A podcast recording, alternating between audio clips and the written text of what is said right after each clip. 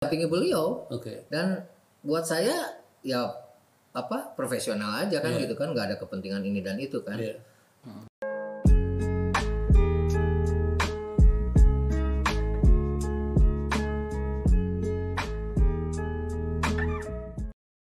Baik, Kang Dokter. Eh, karena ini ngopi santai, kita cheers dulu nih. cheers Nih, dulu kita supaya udah- segar. Alhamdulillah.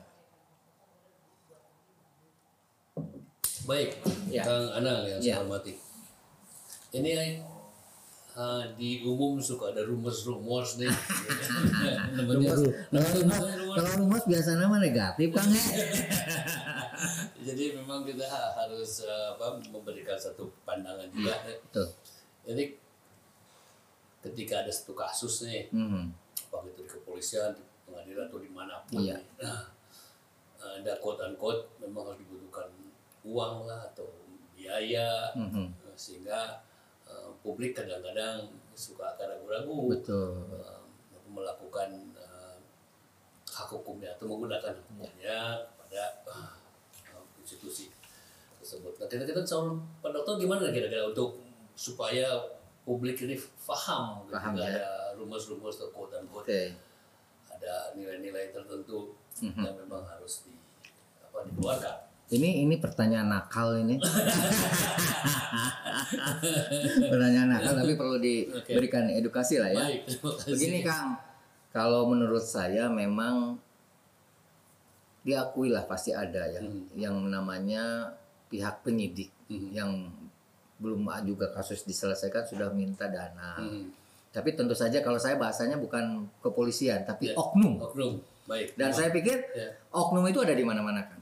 Betul. Pihak polisian, kejaksaan, kehakiman, pengadilan, bahkan di pihak RT, per- apa pegawai RT RW di kelurahan juga kan banyak oknum juga betul, kan. betul, ya. Jadi kalau masalah tadi ada oknum yang meminta uang, Hmm. mungkin ada saja Hmm. ya. Jadi kepada pihak-pihak korban atau pelapor ya, Hmm. itu silahkan saja. Kami kan sudah ada unit-unit atau Hmm. satuan kerja yang memang secara khusus akan menyelesaikan kasus-kasus manakala ada penyidik Hmm. yang nakal Oknum- dalam tanda oknum kutip ya, oknum, yang ya. nakal. Oknum nakal.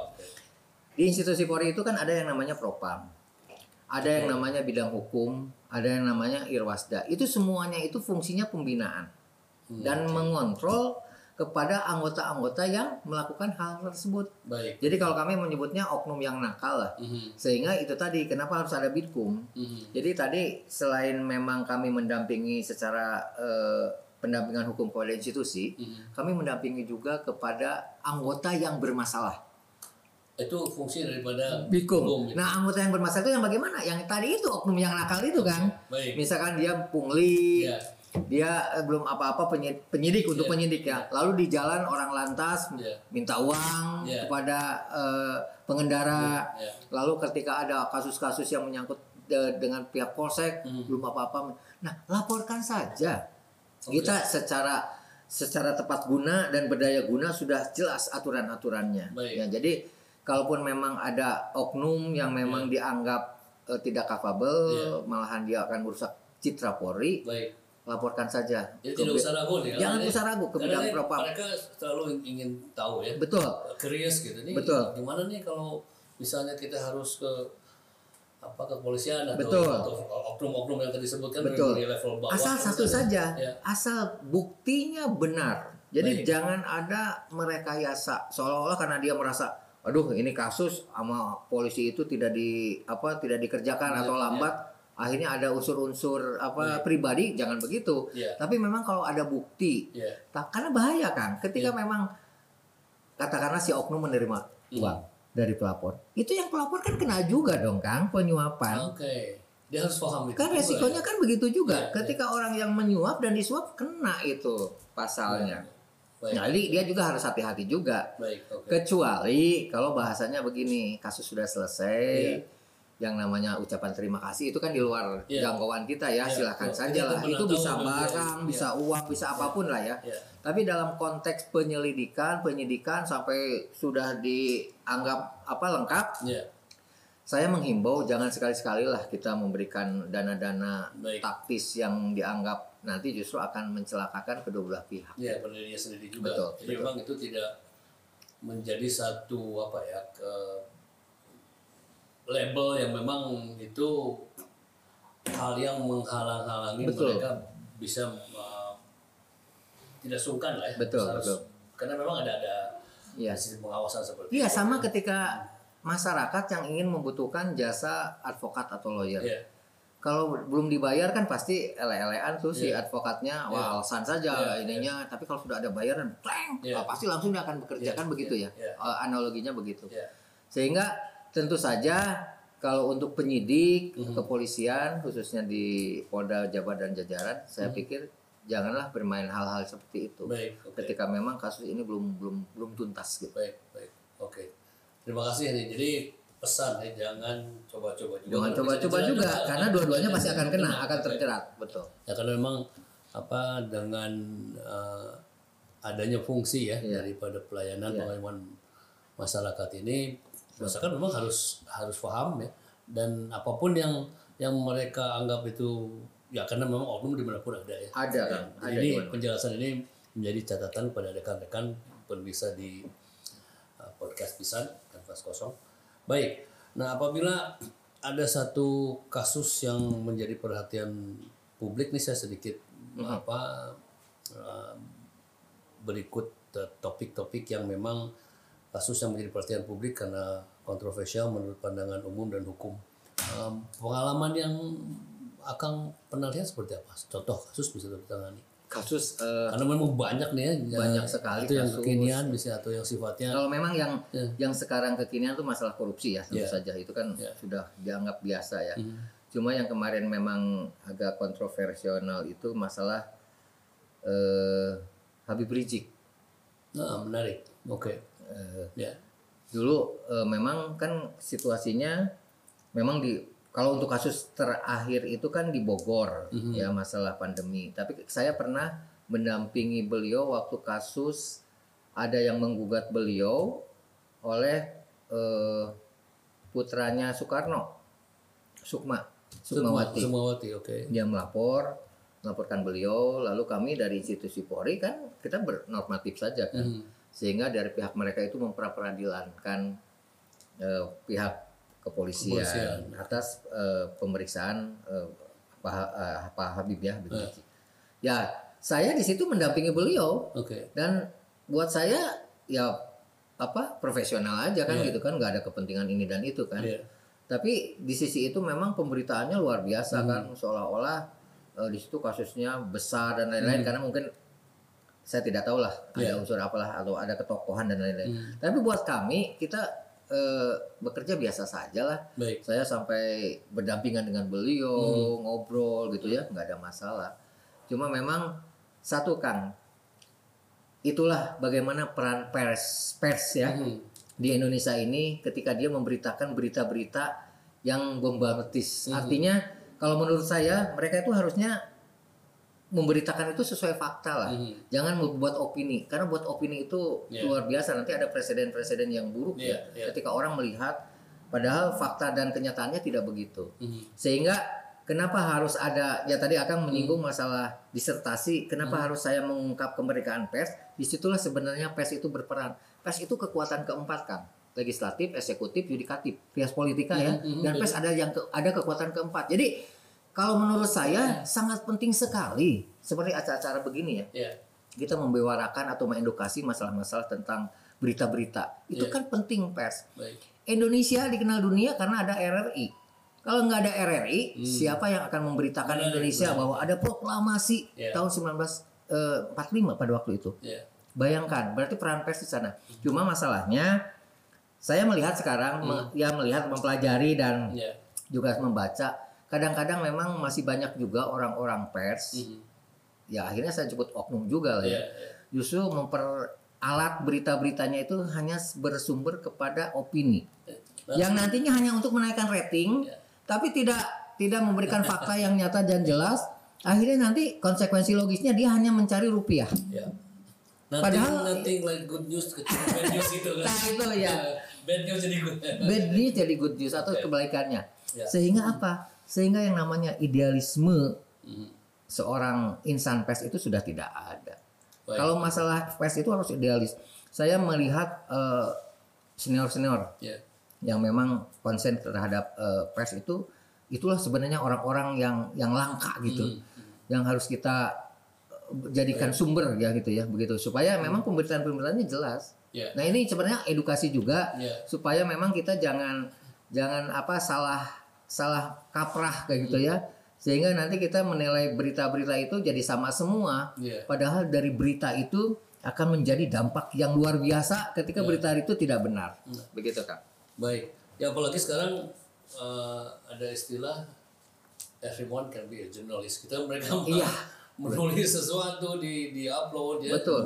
kan kita gampang gampang sekali kita mengupload berita-berita. Ya. kadang-kadang ada upload yang ke kita langsung upload lagi belum dibaca. Padahal kita kan harus baca dulu bener nih nggak berita kan begitu Jadi memang fungsi uh, Bitkum juga di apa, di uh, apa profesi Kang Anang ini bagian daripada balancing daripada uh, berita-berita yang Betul. yang harus memang Kita, disukai betul. fakta ya. betul betul Karena menarik tadi corong negara itu di pers ya. iya Balancing negara adalah di, di pers karena orang membaca dan mendengar ya. betul Sehingga orang akan ingin mengetahui apa sih yang yang mereka harus iya ketahui. ya makanya tadi saya katakan pers itu kekuatan keempat loh setelah Iya. trias setelah trias politika Ya. jadi memang fungsi pers itu luar biasa Mhm. dia sebagai alat kontrol yang bisa menilai Ya. menilai apa menilai semuanya kinerja publik kinerja kepolisian kejaksaan dia bisa menilai kan Ya. makanya kalau memang masih bersumber pada idealisme pers itu luar biasa Menurut Kang Dokter dari populasi pers yang uh, berinteraksi, mereka punya pemahaman atau pengetahuan hukum masih kurang atau kurang banyak atau misalnya nih ada ada pers nih, Hmm. ada, ada beberapa pers ya di sini ada wartawan, jurnalis. Nah, kita bicara skup Jawa Barat. Iya. Karena memang Jawa Barat eh, memang apa menjadi bagian yang terpenting dalam isu nasional. Ini hanya hanya pertanyaan, ini Iya. hanya ke, apa keingintahuan. iya Eh, mereka punya cukup knowledge atau kurang cukup atau perlu ditingkatkan? kalau menurut saya perlu ditingkatkan kan baik. kalau knowledge mungkin ada lah mereka hanya sekedar membaca ya Ya, tapi kan sebetulnya kan untuk eh, ilmu hukum itu kan harus berdasarkan fakta Mhm. ya narasumbernya harus jelas baik. kebetulan saya mengajar eh, di Ilkom itu etika hukum pers Ah, oke menarik, oke. jadi Ya. Insya Allah saya paham. Ya, oke. Makan saya suka ke rekan-rekan pers. Ayo, saya ngasih ngasih sebagai narasumber lah, gratis kata saya untuk Oke. oh ya banyak. Nah, itu rekan Jadi, persnya ada. Eh, silakan. yang Jadi supaya mereka memahami, gitu. jangan sampai hanya sekedar kegiatan jurnalistiknya itu toh Ya. melihat pada berita-berita yang Ya. justru nanti akan bersinggungan dengan hukum. Iya. Jadi tentu saja mereka juga harus ada eh, ilmu yang disebut sebagai etika hukum pers. Karena kita sudah punya undang-undang, Hmm, undang-undang oke, 4099 kan masih berlaku tentang pers. Gitu Oke. kan. Baik, eh, terima kasih ini eh, narasumber hari ini memberikan satu pencerahan ya, edukasi yang memang eh, perlu sekali ya, eh, insan-insan karena pada saat kita membaca tiap hari ya, sering ngirim ya grup atau apa pun yang sifatnya eh, insan pers juga ada himbauan tadi untuk lebih memahami ya. Betul. Uh, bukan tidak memahami tapi lebih harus uh, memahami uh, hal yang memang menjadi urgensi ya. Nah mengenai ini kan tadi Habib Rizik sudah dibuat nih hal yang Ya kan pada waktu beritanya, beritanya waktu itu memang ya, ter- terus bombastis ya. bombastis. Tapi itu hanya sebagian kasus saja. Ya. Yang lain-lainnya ya seperti kasus-kasus eh Iya tadi saya sebutkan korupsi yang Ya. dilakukan oleh pejabat-pejabat Ya. yang ada di ya daerah Jawa Barat Ya. dan sekitarnya itu juga kan menjadi berita-berita yang Ya. hangat ya. ya Ketika memang pihak kepolisian yang memang eh, menyelidiki dan sebagai salah satu pilar di situ yang Ya. eh, turut serta untuk menyelesaikan kasus tersebut yang sampai ke kejaksaan. baik Karena kalau kasus korupsi kan bisa juga jaksa yang menangani. baik Juga ada KPK juga kan Ya, kita punya KPK. Tapi kalau ada laporan-laporan yang mengenai eh, kerugian-kerugian yang dianggap eh, dilakukan oleh seseorang melakukan korupsi itu melaporkan ke Polda ya kita juga tangani. baik. Tadi Kang Anang menyebutkan mengenai cyber ya juga. Iya, Ya itu uh, cyber, cyber, cyber. Oke, Iya. ini Sabar pungli maksudnya. Ya. Dan juga kalau kita bicara cyber kan ada uh, Polda punya cyber Oke, oh cyber law maksudnya, Ya, cyber, cyber, cyber cyber. Ada sabar, ada siber. Sabar, sabar. Oke. Eh, secara institusi eh, Polda Jabar sudah memiliki infrastruktur yang bagus eh, dalam Ya. handle beberapa Kasus ya. kan ya, kasusnya kan Itu kan ya. adanya di eh, Direktorat Re- Reskrim Sus ya, Ya. siber itu. Oke. Eh, kebetulan saya juga pernah bersinggungan dengan mereka karena eh, ada kasus. Hmm. Kalau melihat dari sarana prasarana, ya kita memperbaiki terus Oke. ya. Tapi kalau di Mabes saya pikir sudah eh, bagus ya. Oke. Eh, hal-hal yang menyangkut tentang eh, apa peran serta siber di sana. Cyber kan kita ada cyber law Kang ya, Iya betul. hukum cyber tentang dunia maya Hmm. dan memang justru sekarang saya melihat kasus-kasus itu banyak dimulai dari kasus-kasus di sosmed. Iya. Artis, publik kan, Ya. pejabat, lalu ada orang di situ kan ada kan karena begini, karena Ya. menariknya begini. Kasus yang di sosmed itu kan merupakan suatu kasus yang memang dilihat oleh setiap orang. Oke. halayak semua orang kan Hmm. publik melihat apa sebetulnya yang ada di kasus di sana misalkan ujaran kebencian Hmm. lalu ada yang paling bahaya radikalisasi Hmm. lalu ada ujaran eh, ya, kebencian dan bohong eh, fitnah Hmm. pencemaran nama baik dan lain-lain tapi kalau di kita kan orang sekarang saya tidak suka ke Kang Rudi nih Hmm. ah, saya posting aja beritanya Hmm. di sosmed. Eh, s- saya mah tidak suka yang namanya Rudi misalkan begitu. Hmm.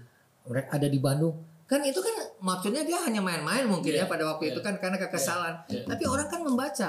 Iya. Ketika ada orang yang mengenal langsung melapor Kang Rudi itu Kang Rudi ada loh di Hmm. di, di Iya. apa yang akan dilakukan Kang Rudi pasti kan Kang Rudi Iya. harus harus menyelesaikan itu ya naon? kan Iya. gitu. Ini tuh ada apa?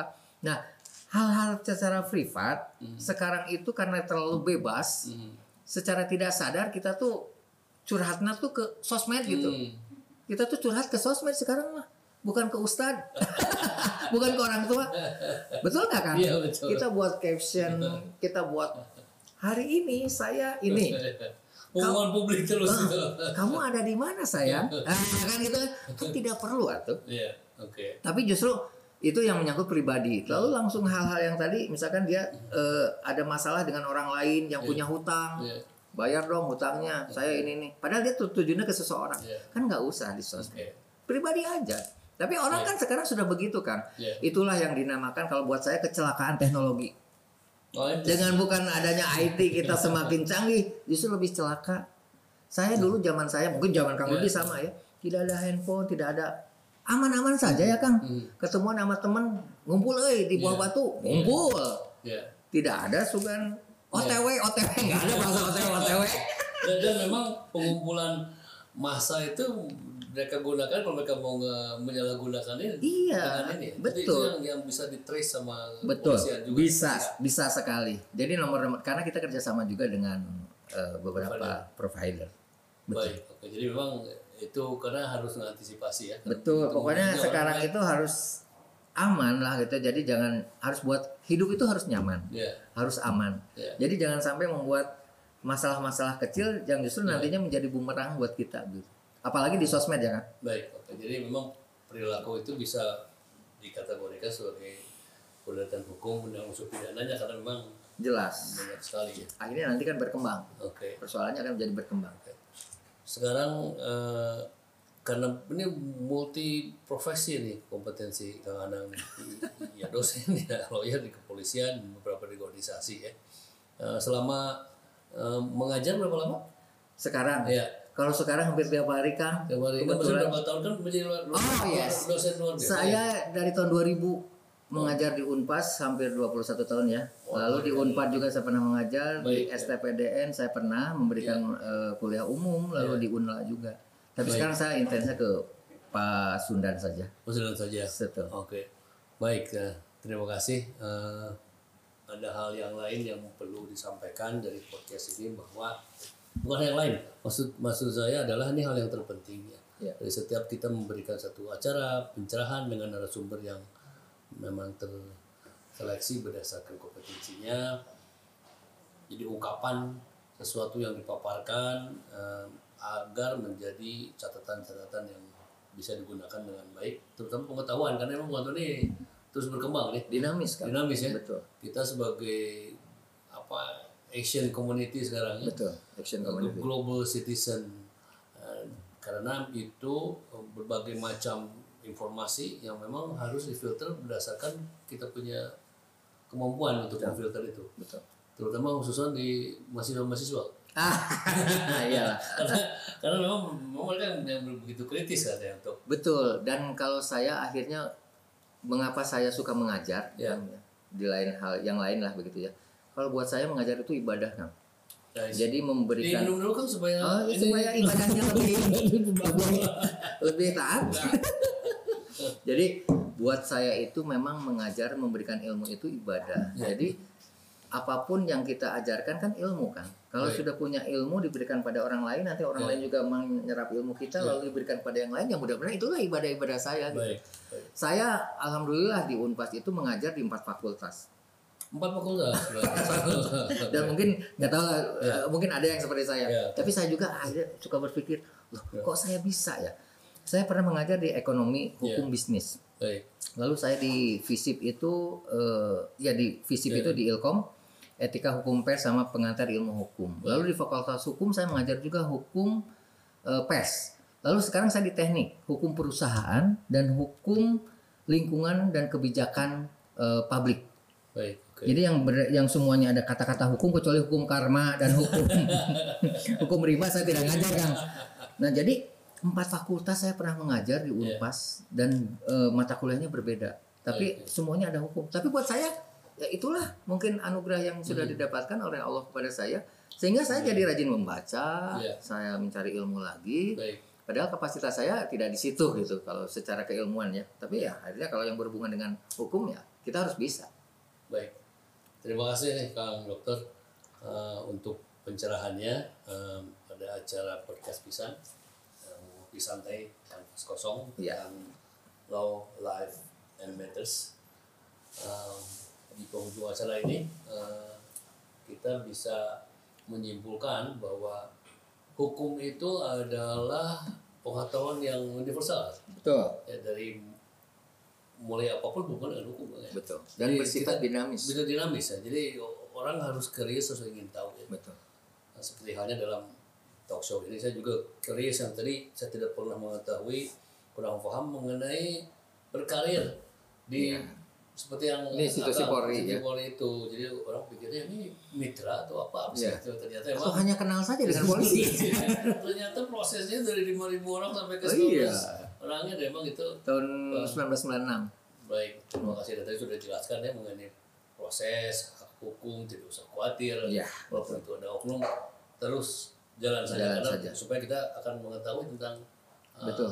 perihal yang hubungan dengan hak hukum Bahkan sekarang hukum ya. Advokat sekarang saya sudah lebih paham tentang aturan-aturan kepolisian kan. Mereka sudah membaca juga kan perkap-perkap yang sudah dikeluarkan oleh institusi Polri. Karena apa? Karena kan kita go public ya. Artinya perkap-perkap pun silahkan saja bisa dibaca kan melalui Mhm. Google dan lain-lain ya. kan. Jadi mencari tahu. Jadi mereka membaca. Akhirnya kan kritis. Mereka lebih kritis ya. Dan itu yang diharapkan oleh kita. Baik. sehingga akan ada eh, apa yang namanya eh, ilmu ilmu dari kami pun mereka dapati kan Hmm. begitu jadi sehingga transparansinya itu jelas Ya. jadi kami tidak tertutup untuk masalah-masalah perkap-perkap itu Baik. ya Terima kasih um, pemirsa. Uh, di- saya ucapkan juga kepada Dokter Anang sami-sami kang atur waktu nuhun yang diluangkan. kopinya enak Atur nuhun. luar biasa Ngopi santai. Ya. Baiklah, uh, kita akhiri. Uh, sampai jumpa di episode berikutnya. Ngopi santai, kanvas kosong bersama Rudi Berata Kusuma. Sampai jumpa, hatur nuhun, Anang. Sami-sami.